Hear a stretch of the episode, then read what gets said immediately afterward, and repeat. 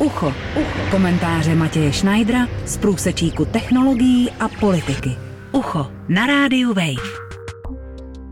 Skupina poslanců v čele s Václavem Klausem mladším přišla s návrhem novely trestního zákonníku, která by postavila mimo zákon mazání některých příspěvků na sociálních sítích. Podle toho, jak o předložené novele mluví, se Václav Klaus mladší sám ve svém návrhu příliš nevyzná. Novela se má týkat pouze sítí se 100 tisíci a více registrovanými uživateli. Podle Klause to má zajistit, aby se nevztahovala například na diskuze pod články na názorových médiích. Trestné má být smazání komentáře, který není v rozporu s trestními předpisy, mezinárodními smlouvami, kterými je Česká republika vázána nebo s dobrými mravy. Pokud se tím snažíte potlačit debatu o důležitých otázkách veřejného zájmu. Těm, kdo se proviní, hrozí statisícové až milionové pokuty, vězení na tři roky nebo zákaz činnosti. Ve svém mediálním turné, které jeho kontroverzní novela vyvolala, Klaus říká, že postih by nehrozil například řadovým uživatelům Facebooku, kteří by na svém profilu smazali nějaký ten komentář. Prý mu jde o administrátory samotného Facebooku, kteří dle Klauze často cenzurují komentáře lidí s podobnými názory, jako má on. Z textu samotné novely to ale patrné není. Píše se tu o provozovatelích či správcích veřejně přístupných elektronických sociálních sítí. Tato formulace v rozporu s tím, co říká Klaus, vůbec nevylučuje správce facebookových stránek a profilů se 100 000 a více uživateli. Paradoxně tedy například právě Klauze.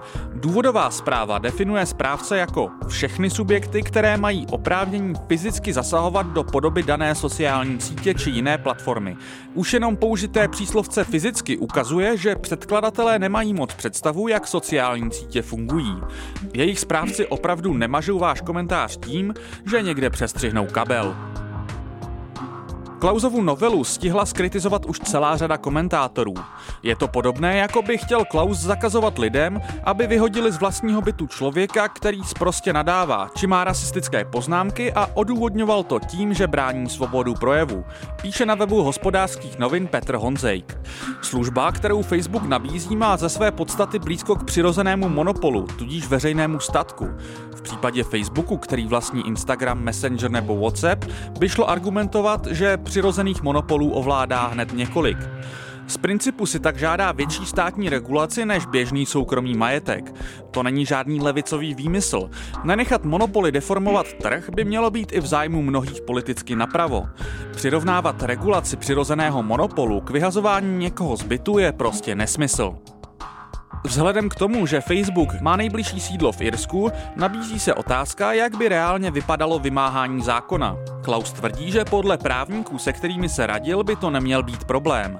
Pirátský poslanec Mikuláš Ferjenčík mu vytýká, že regulace technologických gigantů má smysl koordinovat jenom na úrovni Evropské unie. S tím se těžko polemizuje, ale euroskeptickému Klausovi takové řešení určitě nevoní. Jeho novela je ale velmi chabá, i když odhlednete od tohoto problému. Je dobře, že si zákonodárci začínají uvědomovat, jak velkou moc nad námi mají digitální monopoly. Pravidla jejich fungování významným způsobem ovlivňují veřejnou debatu a interní pravidla pro mazání rozhodně nejsou ani konzistentní, ani transparentní.